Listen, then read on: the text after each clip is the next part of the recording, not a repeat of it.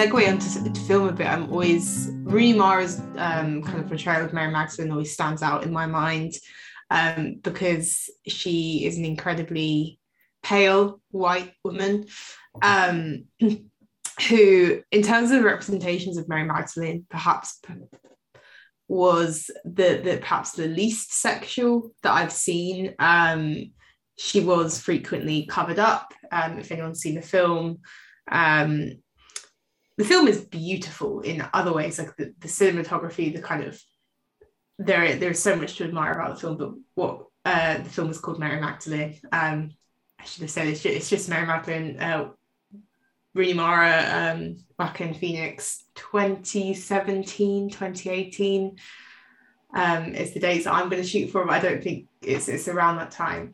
Um, and what really struck me about it is that this kind of image of Mary Magdalene is inseparable from the fact that Rooney Mara is so, so white.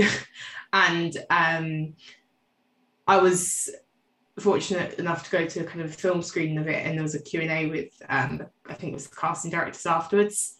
Um, and a question was brought up um, about well, there, there, was a lot of emphasis in trying to tell the story of a, first century Palestinian woman um, and what she might have experienced as part of this group, as, as the only kind of woman um, of name in Jesus' following.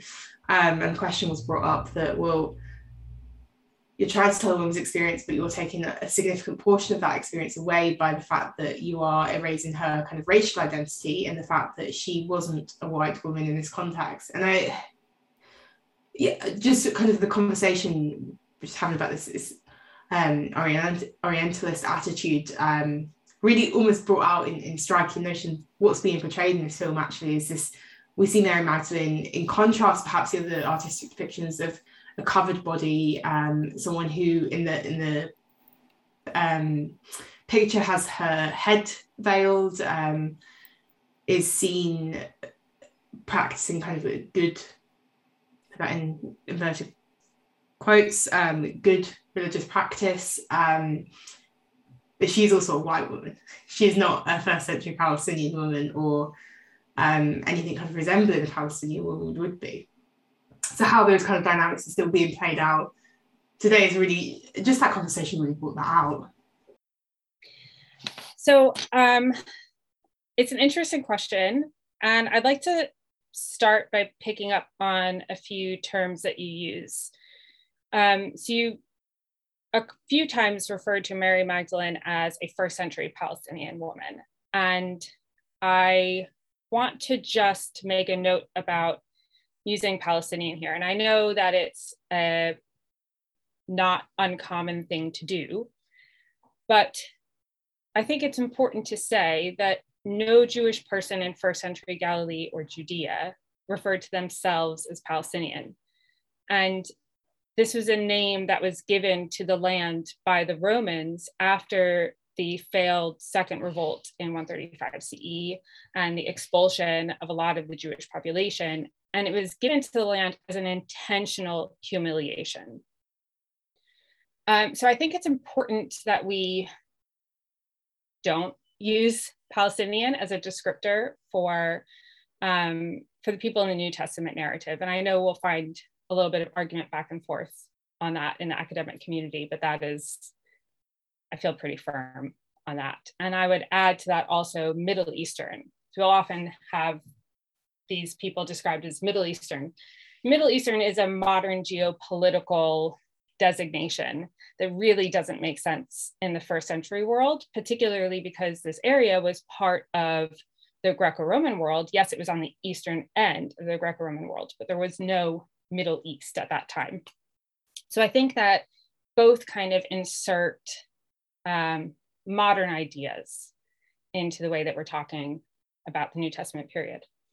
And there was another comment where you said um, that because Rooney Mara is a white woman, that it's erasing Mary Magdalene's racial identity. Now, there was no racial identity in the first century.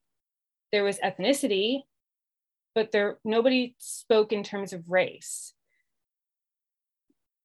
again, there we're putting modern ideas into that context. So I would say the thing that we need to be talking about when we're talking about these people, when we talk about New Testament characters being Jewish, we are talking about ethnicity, uh, not about race. And race does matter, but it matters because of representation and the way that representation plays in the modern world where people do think in racial terms.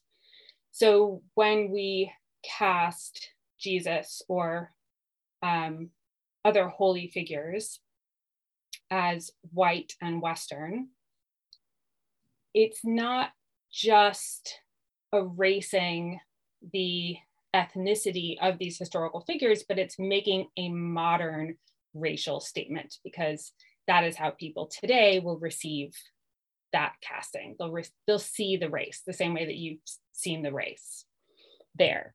Um, so I would say with Mary Magdalene as a film, I'd like to put Rooney Mara aside for a minute and talk about the casting of everybody else. So, in general, the casting for this film was really, really good. When you look at the actors who are cast to play the disciples, you have a wonderful mix of ethnicities going on. Um, the actor who played Peter is Black British. Um, the actor who played Judas is French Algerian. I have to say, I looked this up. Um, I don't know all this on the off the top of my head, but um, I had a feeling it would come up. So I did a little background dig on a few stats. Um, so the actor who played James is Palestinian. A number of the actors, including the um, actress who played the Virgin Mary, or Israeli. We have a few actors who are Sephardi Jewish um, of Moroccan or Turkish background, some who are Iraqi Jewish, so that would be in the sort of broader Mizrahi group. Um, and Joaquin Phoenix himself is of Ashkenazi descent. So he's not Jewish, but his mother was born and uh, raised Jewish until I think he was raised in sort of like a Christian group. Um, but the fact that he is of Ashkenazi descent is incredibly important in the casting of Jesus. Um, so IMDb used to let you do a search on the website where you could search by character, and they stopped that function after about 2012. But I bookmarked that page for Jesus so that I could have that list forever. And um, would you like to have a guess at the number of times Jesus has been portrayed on screen? Across film and TV? Across film and TV up until 2012. So we might have a few more since then. But yeah. Let's go for a nice round 100. So there are 350 entries for um, okay for actors playing Jesus. And I, I did make sure to go through and remove any where the character is actually somebody named Jesus. Um, so we are looking specifically at Jesus Christ as a character portrayed on screen 350. Of those, would you like to guess how many times it has been a Jewish performer? I feel by the framing of the question it's going to be pretty low. Let's go for a nice, let's say a dozen, you know, in the theme of the disciples. So it is four. Four.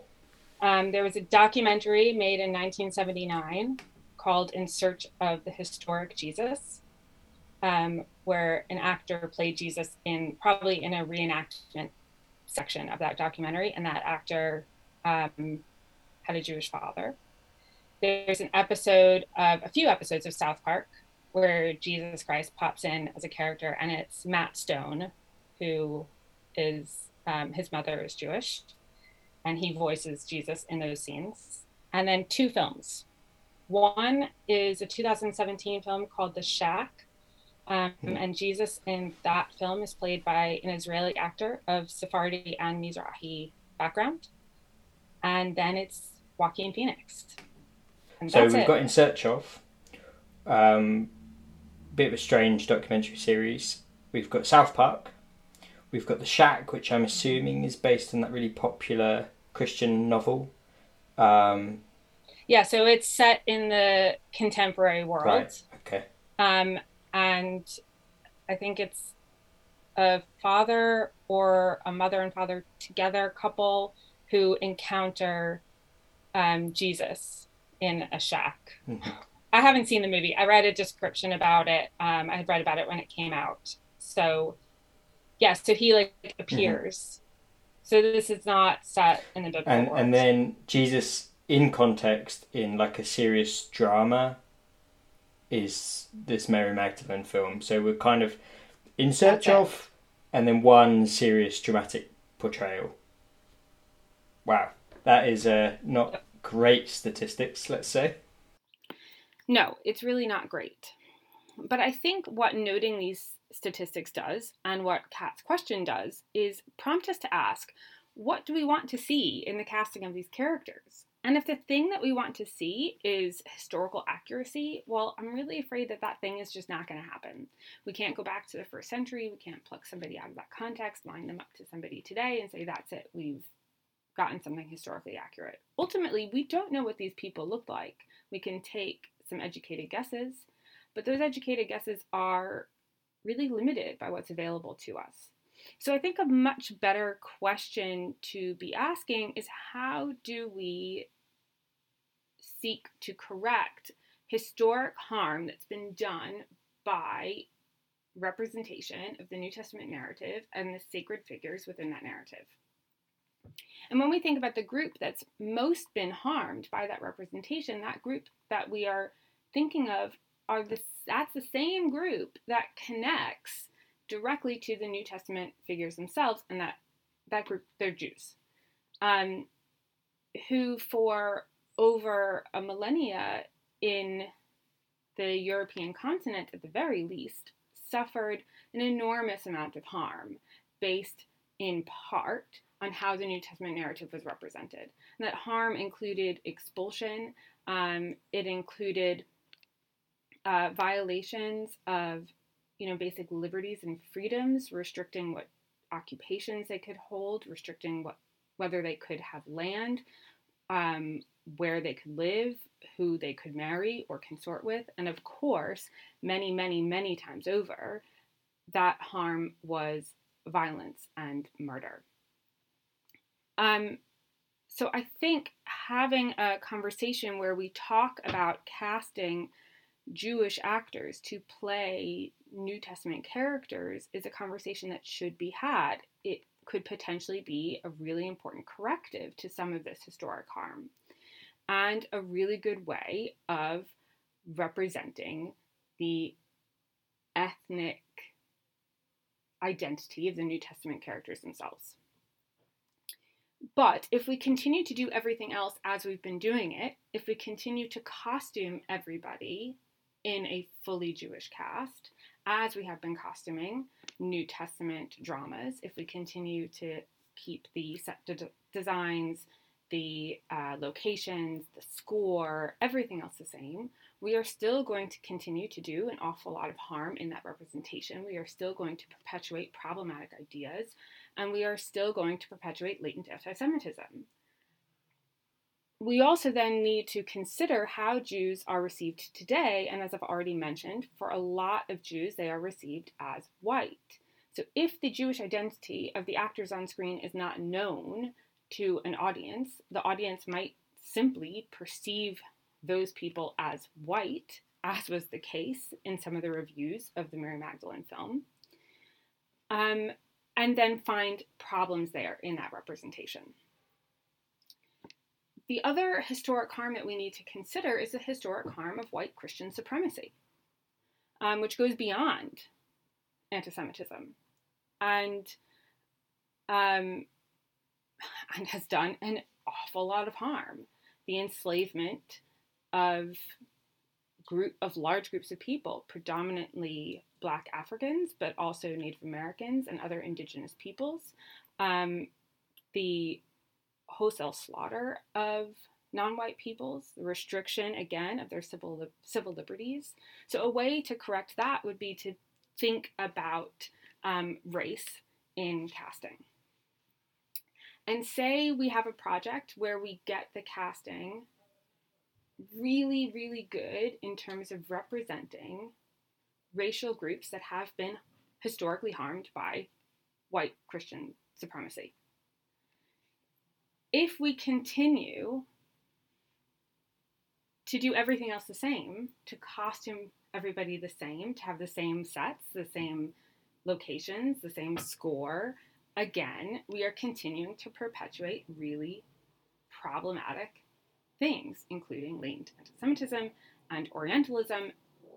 And this, so in either case, in either cast, either an entirely Jewish cast, which could be racially diverse, or a cast that has focused primarily on racial diversity, um, we still have a lot of other things that we need to be considering in terms of correcting those historic harms.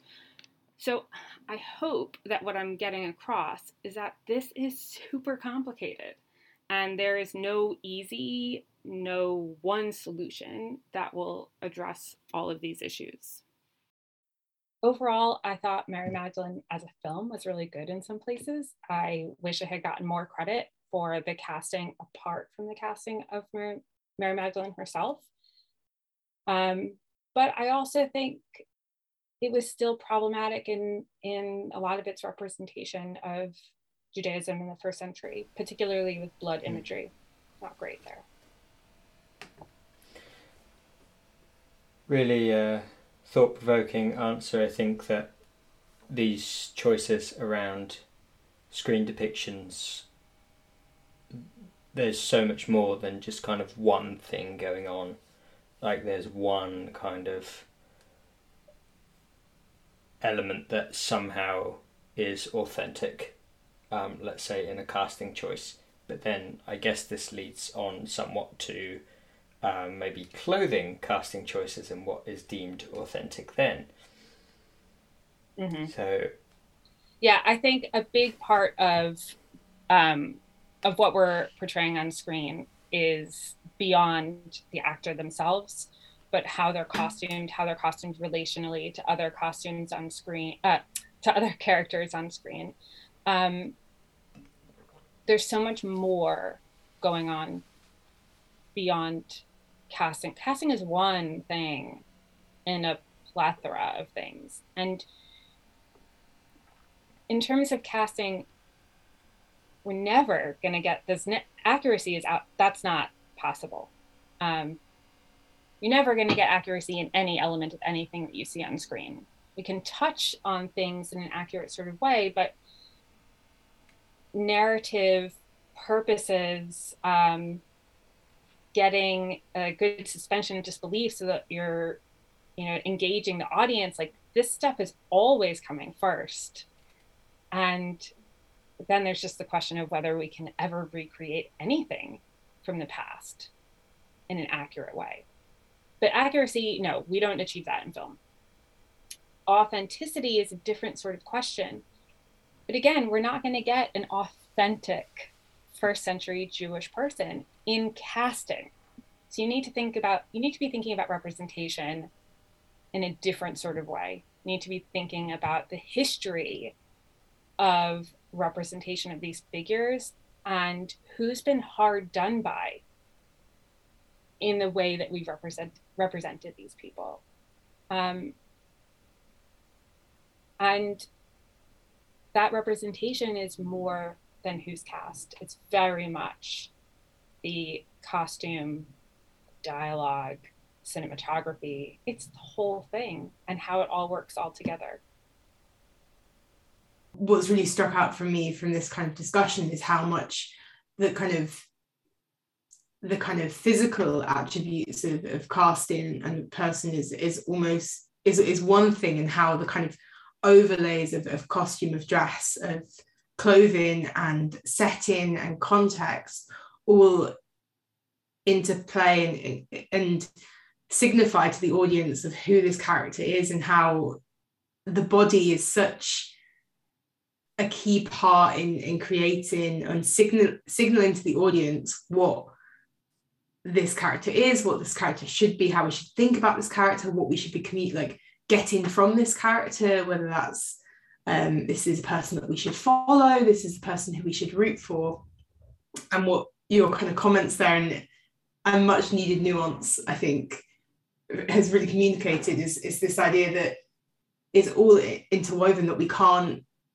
hyper focus. I think there is, I think you're right, this kind of hyper focus on, on one aspect of someone's identity when dress as part of religious dress was equally as important to who that character was um, and how they live in um, a world. So when we're portraying that world, actually, both of those aspects need to be represented. And that was, yeah, I absolutely in such a kind of clear focus in, in what you've, in your kind of communication there, often, often a bit of a ramble. Um, and Mary Magdalene is kind of a, a, recent example, I suppose, but it's, it's the, the one film I always think of with a kind of a, a, woman at the front because most of the biblical films that I know are they center men. Yeah. Yeah, Passion of the Christ, even um uh Life of Brian. I don't actually remember Mary Magdalene in Life of Brian. So Life of Brian has the character Judith. And, okay. Um let's talk Life of Brian. we were waiting for it to happen. Um, before I jump into Life Brian, I want to make one more comment about Mary Magdalene, and then let's put that to bed. So, what I really wanted to see in that film was good Jews. And it fell into the same trap that every Jesus film always falls into, which is that the only good Jews you see are the ones that are Christian. That was the. I just want to see some good Jews. who are not Christian. Um, yeah.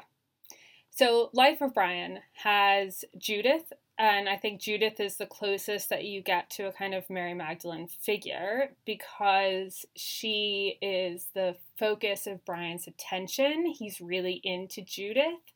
He thinks she's really sexy and he wants to get it on with her. Um, but she is not a sex worker.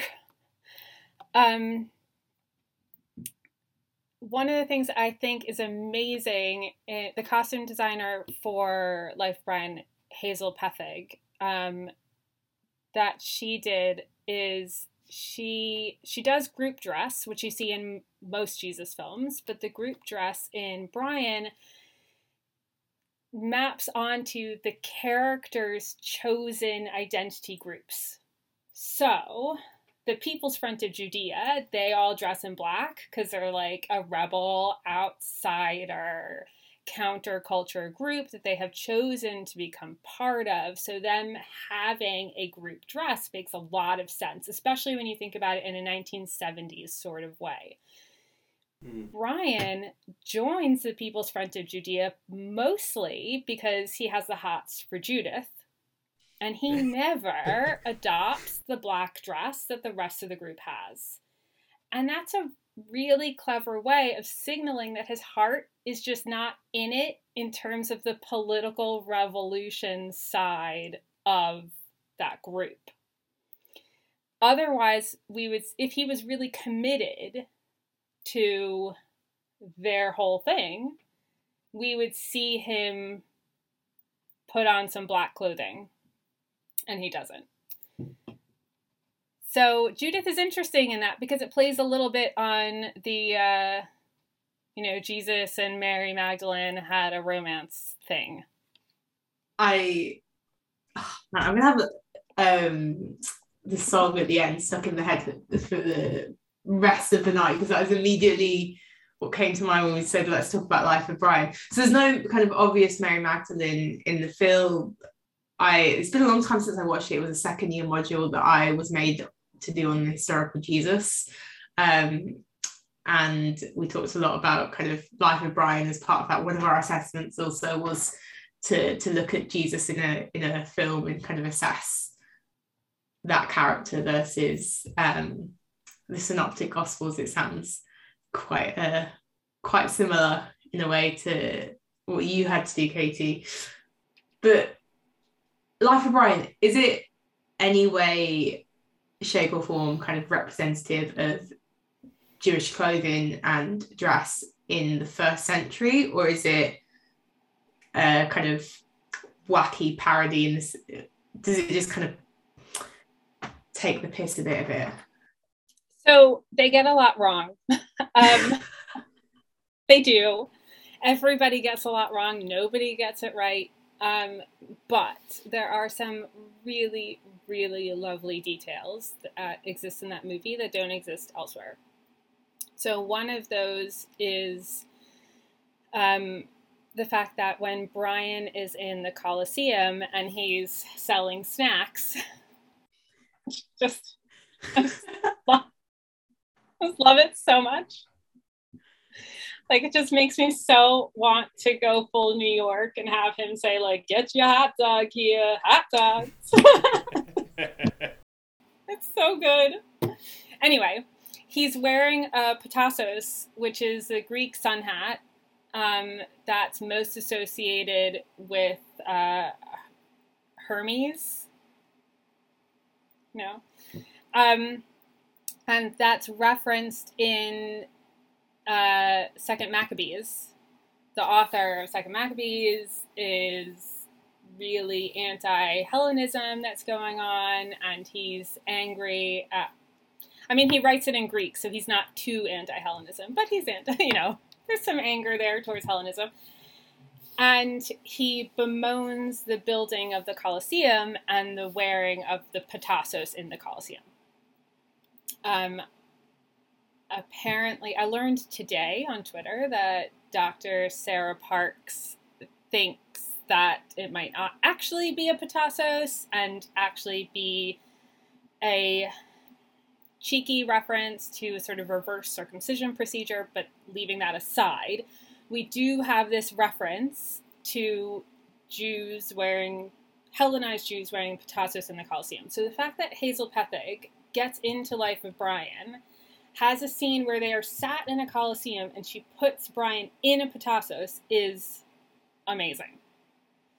Um, so she deserves a lot, a lot of credit for that one. I've not seen anything so immediately referential to an actual biblical text as that in any other Jesus film.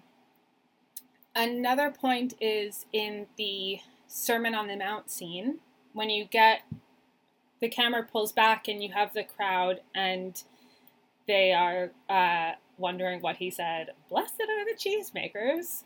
Um, that that crowd, you know, any purveyor of dairy product is really who he's blessing. Um,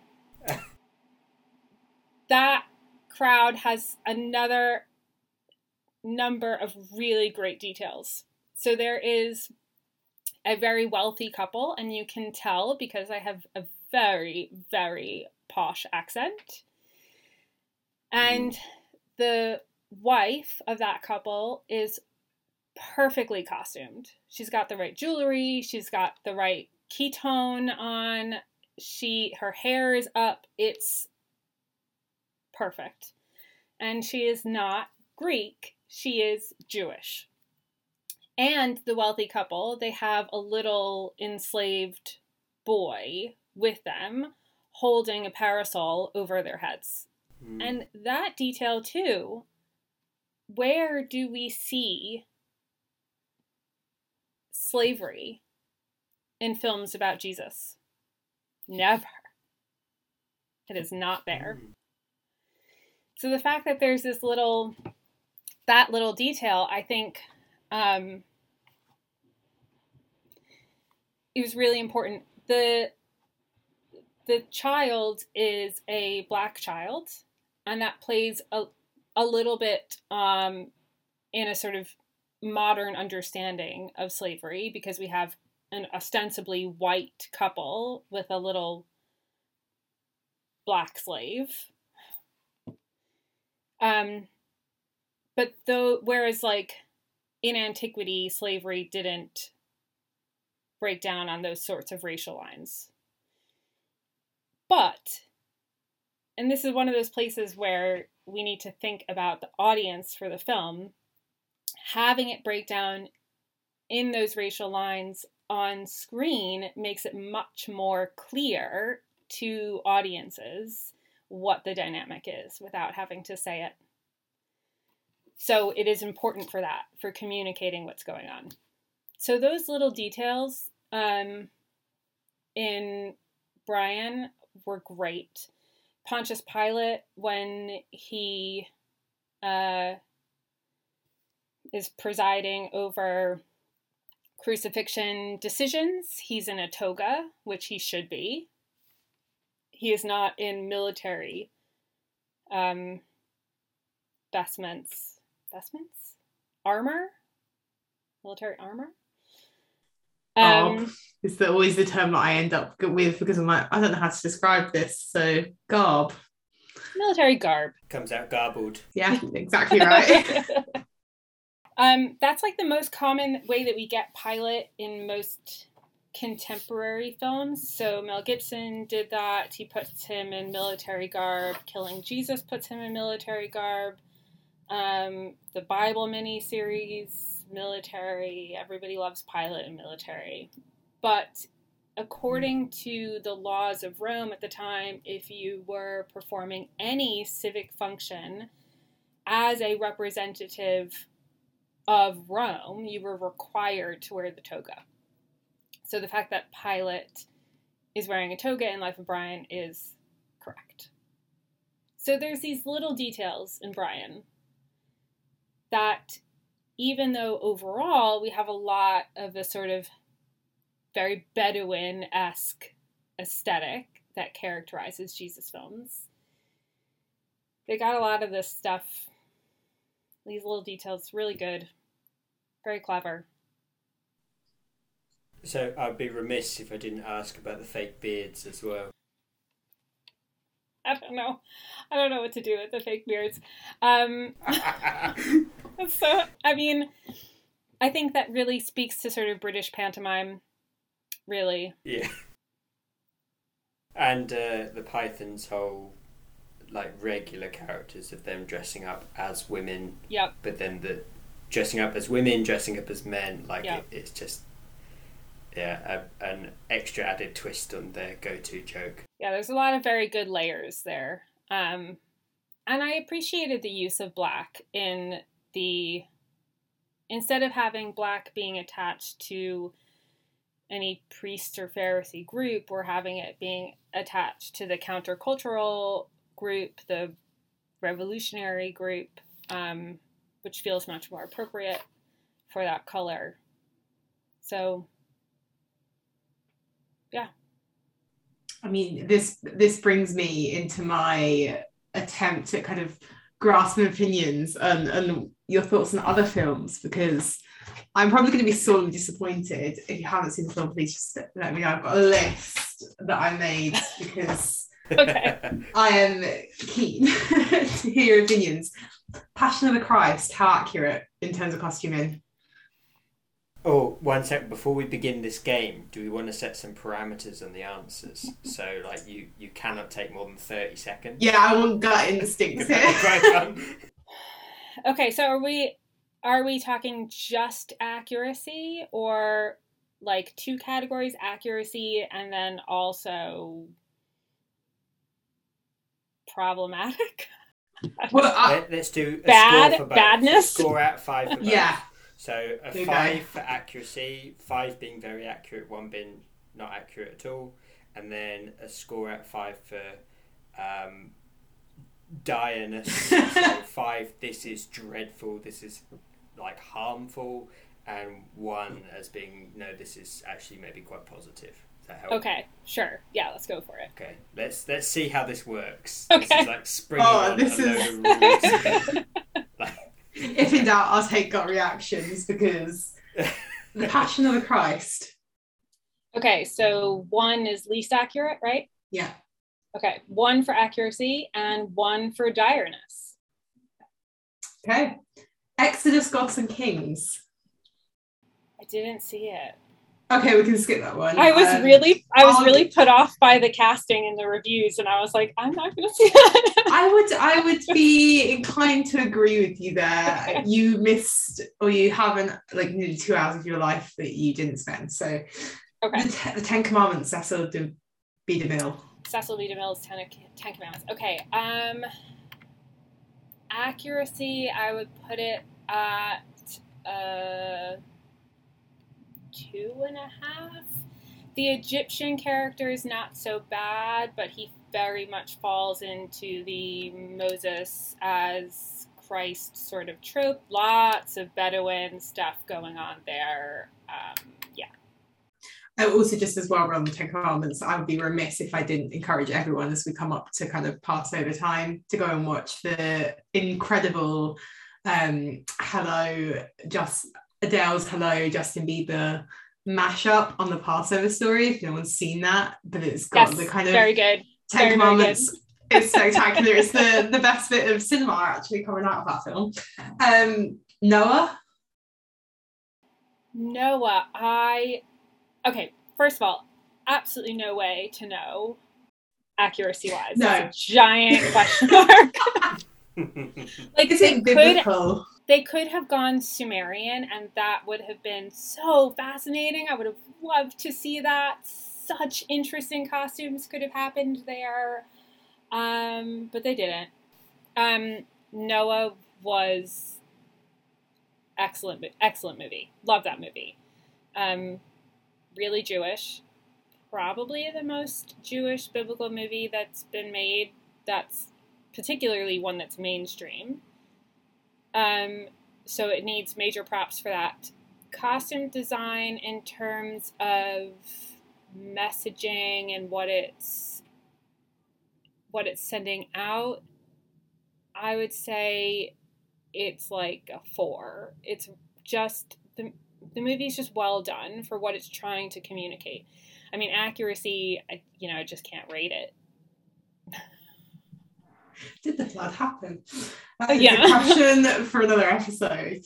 But Um, seriously, if anyone wants to do another Noah movie, um, Sumerian, go Sumerian. I would love to see that actually. I would love to see more kind of ancient. I, like, why has nobody done a film in a new release? I why do we have about fifty gladiator films or like I don't actually know. That's probably made that up, but every film I seem to see about the, the ancient world is kind of Roman Colosseum vibes. Mm. new release is just sitting there, minding its own business, which would be an epic kind of fantasy mo- movie. There are so many, so many stories, so many people and cultures that we could center and we don't. And actually, that's one knock against Noah is the casting. Like, okay, you know, mainstream Hollywood casting, but it could have been much more diverse, much more interesting in terms of casting. So I would knock that, even though I'm not rating the costuming on accuracy, if I was, I would knock it down a point or two because of casting.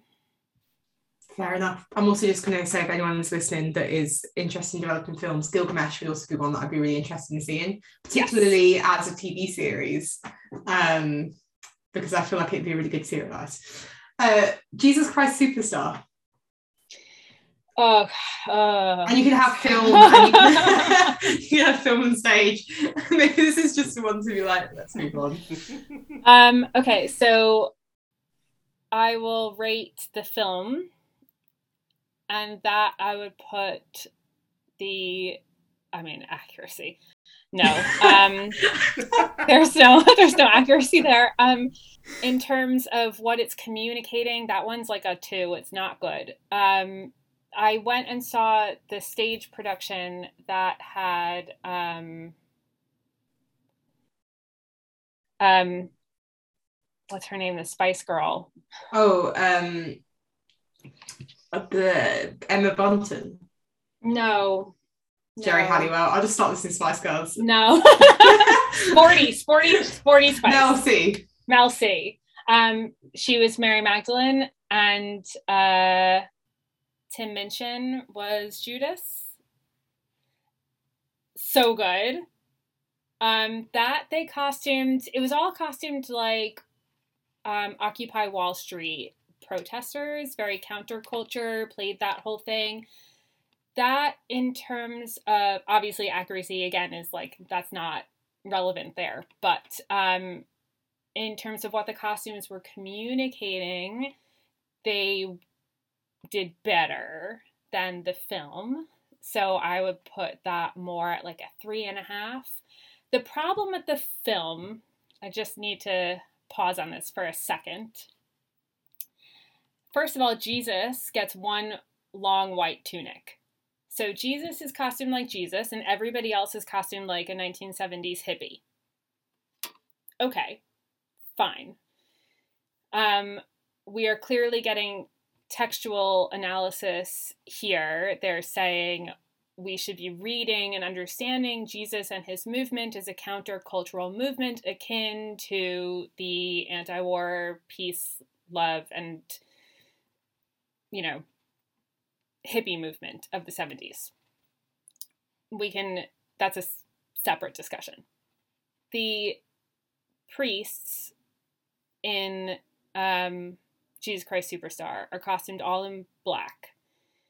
They wear enormous hats. Caiaphas still has the gold breastplate on his chest, even as the rest of him is basically bare chested. So we know exactly what's being pointed to there in his costuming.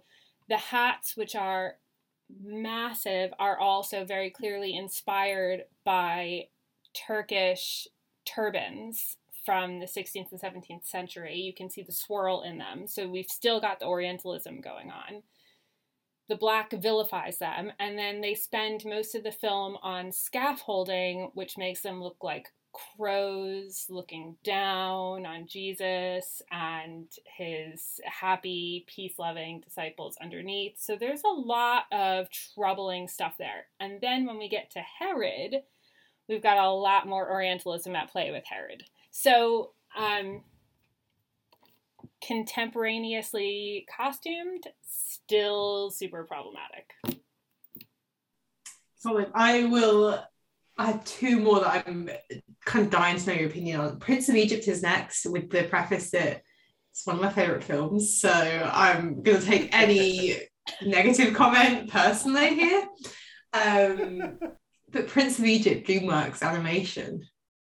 Yeah, so Egyptian clothing is not my thing, but there is still Bedouin stuff going on in the illustration because we just can't divorce ourselves from that. It's got to be everywhere, um, which probably bears no relationship to how Egyptian people actually dressed. Um, it does such a much better job in so many other places, though. So if you're gonna watch something, watch that one. Yeah, I let my I let my kid watch that one, so if that's like an indication, you know, seal of approval. And the, the last two I have are the Esther films that really are disgusting. Um, I've got one night with a king with um, what's his face from Lawrence of Arabia, Peter O'Toole, and then there's Esther and the King, which is the is it Joan Collins? Not Joan Collins. So I know that there's been another Esther movie also that's been made by like an American Christian um, film production. I haven't seen any of them. I I just take your time you know, sometimes you just get to a point where you're like, I can't stomach it, so I'm just not gonna, I'm not gonna go there. I'll, it'll probably happen eventually um, if I choose to go into a, a different text and time period. But Esther's All There and Waiting. It is got some of the worst film adaptations that I think I've seen, um, except for the Israeli satire and the Jews are coming, which has one of the best kind of excuse me, one of the best like scenes with um or kind of film portrayals of Esther because it doesn't portray Esther's sexual trafficking as a love story. Um right. And so if you're gonna watch anything of Esther, watch that one. But yeah, uh they are all bad, save your time. I just wanted to be seen. No, is, is your full quiz over. But yeah, I love that. Well, I've, learned, I've learned two things from that. One is that I shouldn't make up some arbitrary rules for a list that I haven't like See. seen what Kat is going to ask, um, whether any of the the rankings make any sense. Um, and the other is that um, Kat is definitely like a Hebrew Bible scholar because most of those were not Jesus films. No. Yeah, you you might notice that I haven't really seen apart from Life of Brian, and there's one with I think it's Eddie Murphy. Um, but doing the historical Jesus module in my second year of undergraduate, we're looking at kind of is it the the walking rabbi or the kind of traveling rabbi theme? Oh, the wandering Jew trope. That's it. Yeah. Yeah, the, um, that trope, and there's a film thing with Eddie Murphy and that plays on that, and we watched that as part of historical Jesus. That's kind of the only Jesus films I've seen, and yeah, it's, it's the the Hebrew Bible. So I would say, in general, Jesus films are not good. They're not very entertaining. Um, the reason I say that, though, is because it is really hard to make an entertaining movie out of a story that has no character development, that doesn't have any real tension when you are depicting God on screen. Um, God is perfect, and perfect is dull in terms of film. Um, perfect might be not dull at all in terms of religious faith and personal belief, but in terms of making a good film narrative, it doesn't make the best film narrative. It's not the most interesting film going experience. Um, but that said, The Last Temptation of Christ is really interesting because that one really delves into the idea of Jesus being both fully man and fully God and the tension in that. And that tension's interesting. So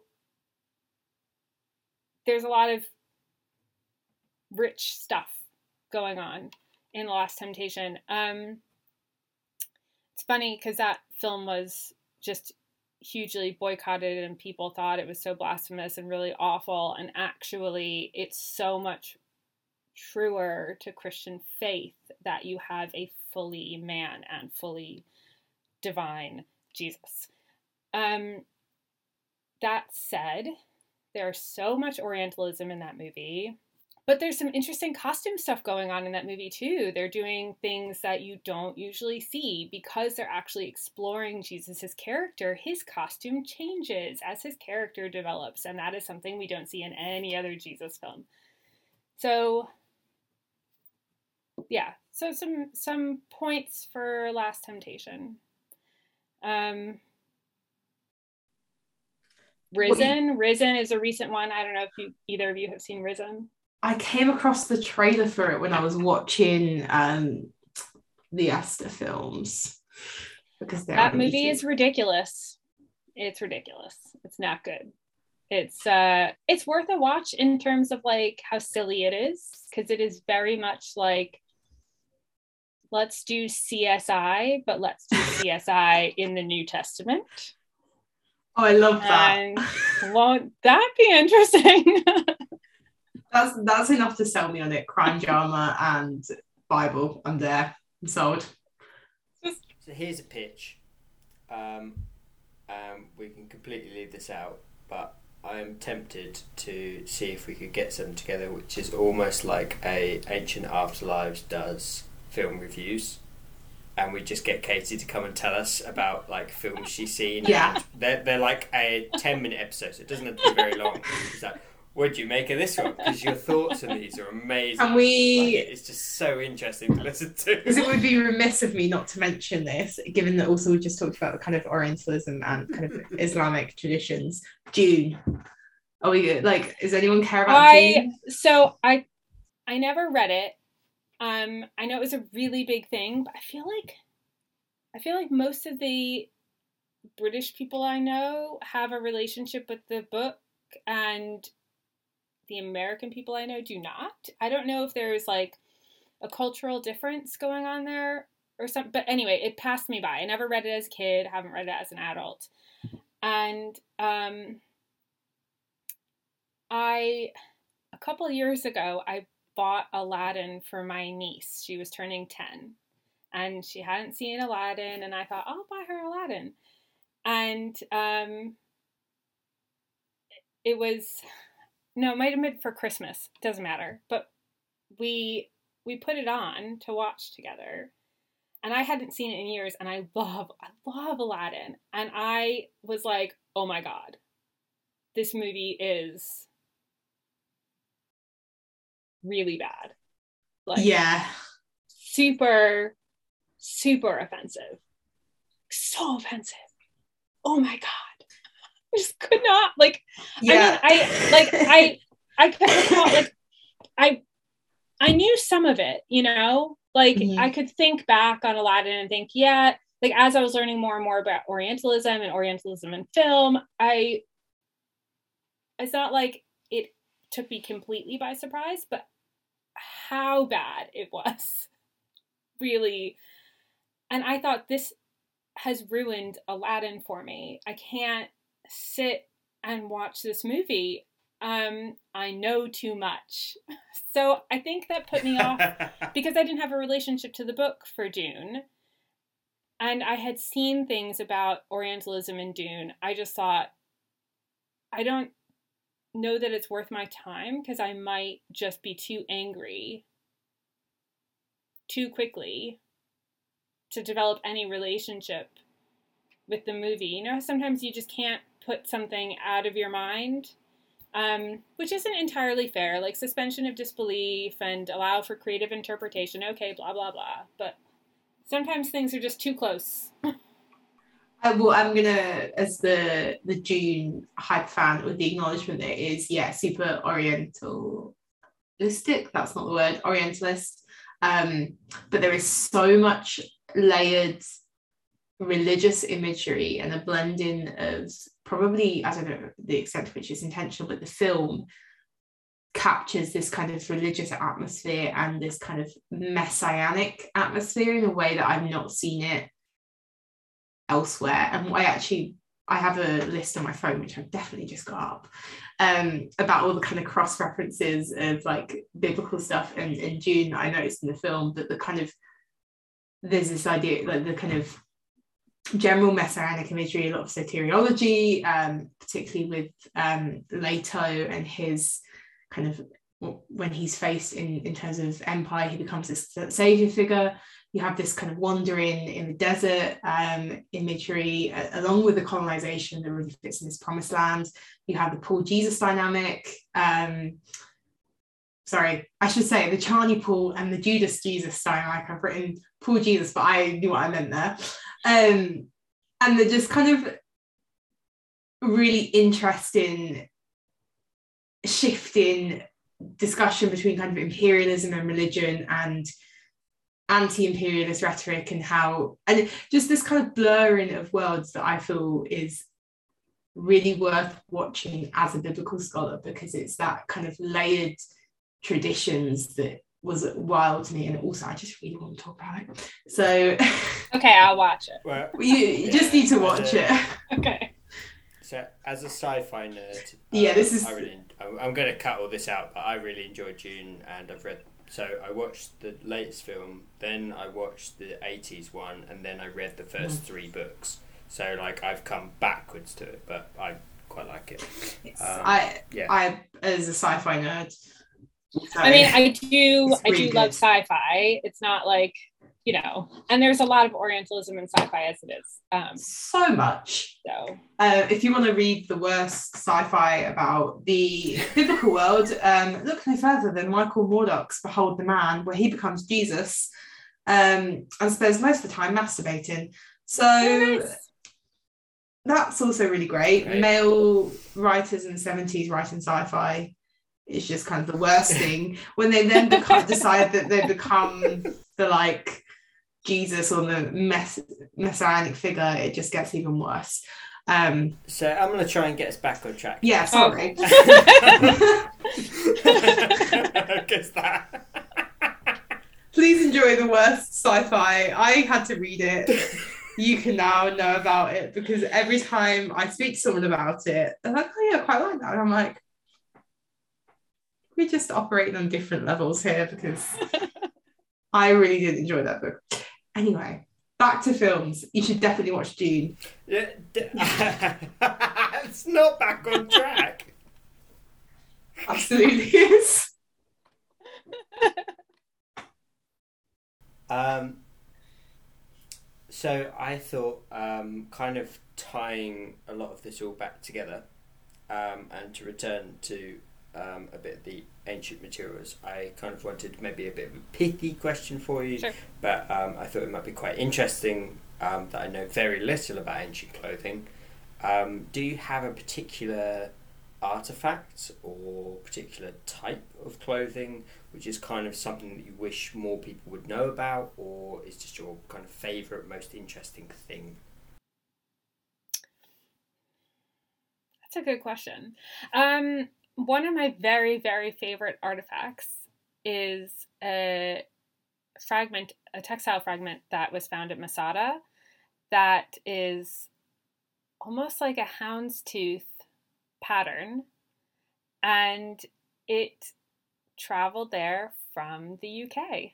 So some Roman soldier had been somewhere in Britain and had taken this all the way to Masada um, and deposited it there sometime between one of the revolts. So um, it doesn't tell us much except distances of journeys taken. But I just think it's so cool. I just think it's so far. It's so far. And like, you know, you can read about the fact that they went that far, people did travel those great distances, but seeing evidence of it and seeing something that look it looks so British. Like you look at this textile and it just you can see the UK in this textile. Um, yeah, I love that that artifact. I love that. And you're right, so British. It reminds me there's uh, Hasmonean coins have been found along the Rhine. that I Yeah. think were deposited there in antiquity. So yeah, the ancient world is one great movement of people. Yeah, it's just cool. It's just really cool when you see evidence of it. I I didn't also just uh, patterns. patterns, the why are we just being showed kind of beige when we're showing the ancient world? So I don't. The beige thing is interesting. I think that there's a belief that there's a historicity to beige. I've listened to some interviews with costume designers who talk about. I inter- actually interviewed uh, a costume designer for, not for a film, um, for the Trafalgar Square Passion. So the Passion of Trafalgar Square is put on every year in Trafalgar Square on Good Friday. Um, they do two performances, one midday and one later afternoon. Um, it is run by the Wintershall Trust. They've been doing it since 2010, I think, but don't quote me on that. Um, they took 2020 off because of COVID. Um, so it is a sort of a small community production that's been scaled up really big. Um, it's got loads of problems in it, but if you're ever near Trafalgar Square on Easter weekend, I do recommend checking it out. It's very interesting experience. It's free, so you can just go there and watch it. Um, one of the things that the costume designer for that kept saying to me, said, Well, they, you know, they would have worn any old thing, wouldn't they? They would have worn any old thing. They didn't have any money.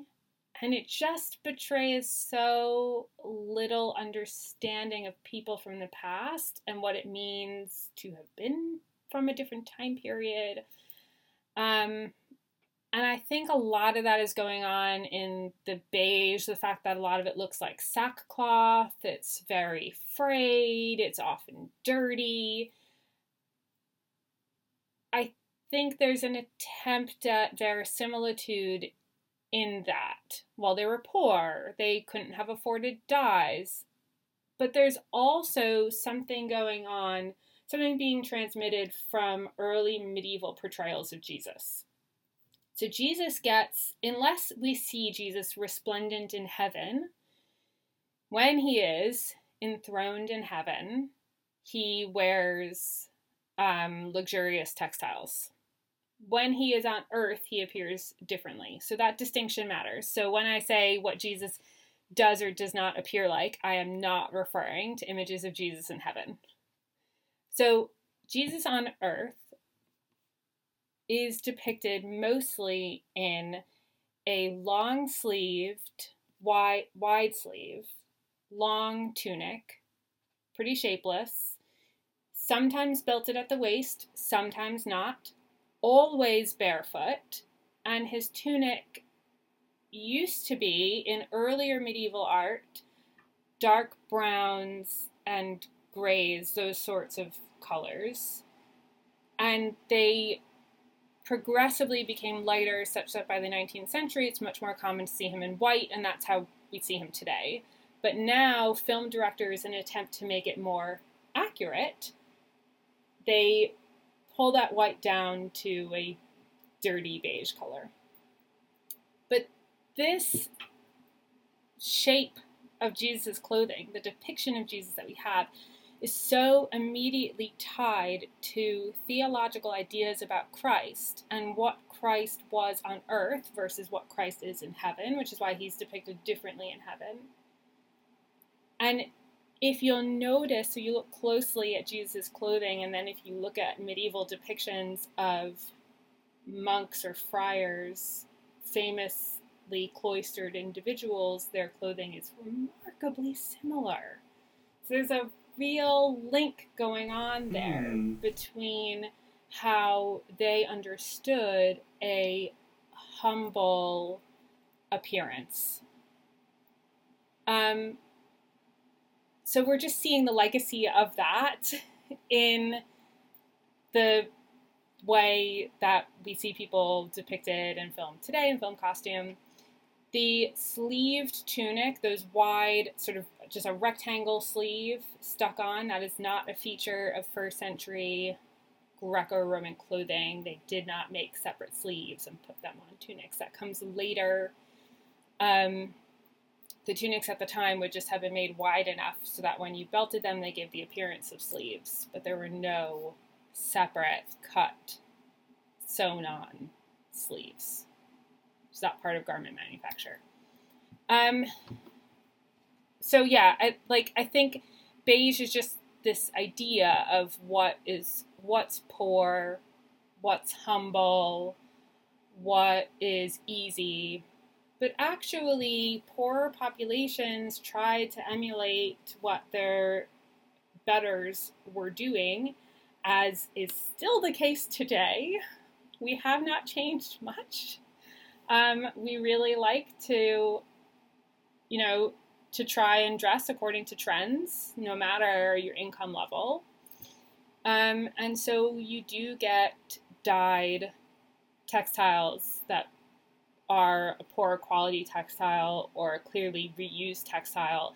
And you can tell that the dye, I mean, I can't because I don't do this kind of analysis, but people who really know what they're doing and do chemical analysis and look at the textile up close can tell when a dye was a cheap dye versus an expensive dye.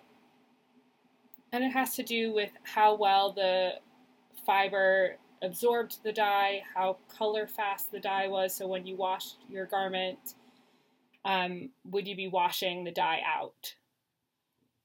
That would be a cheaper dye. Something that really absorbs into the material, that's a more, and has a longer color life, that's a more expensive dye. So poor people wore color too.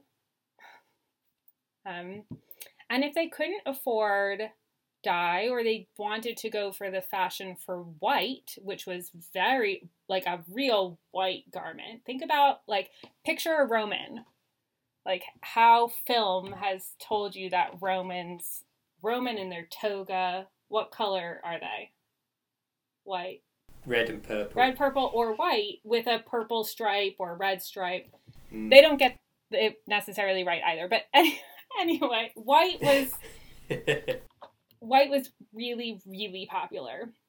And making a pure, bright white was expensive and labor intensive and hard. You would have to bleach the textile, and um, that took a lot. So there were ways to get wool to be very close to a bleached white just from fulling it. So it's a type of combing and just preparing of the fibers to get that nice white color. When we have textile remains today and they come to us and they look beige or yellowish, this is just age. It's just what happens over time. You know, 2,000 years later, it's not going to look like brilliantly white. This is so cool. And what a great point to end on because I have about a thousand more questions that I need to go and fulfill in my plebs is going to also be the that's the immediate image the TV show plebs is what comes to mind when I think of the Roman world. Joe, if you have not seen that, it's great. Um, but thank you so much, Katie, for coming and sharing so much knowledge. I also just need to go back and watch Monty Python. I think I think that's the lesson I need to take from this. So I need to go back and watch Life of Brian properly. If that's the takeaway that and everybody walks away with, I'm I'm fine with that. But thank you so much for having me on and giving me a chance to talk about all this stuff because I love it a lot. More people should love it too. One thing is a question we usually like to ask at the end is that is there anything you want to promote like, do you want to mention any articles you've got coming out, any talks you're giving, any other platforms you do, or things like that? So basically, like, it's a space for you to boost your profile at this point. Um, I am working on my monograph, uh, which will be coming out if I can get it done sometime soon, hopefully. Um, entitled Costuming Christ, and that will be with uh, the Library of New Testament Studies, T&T Clark.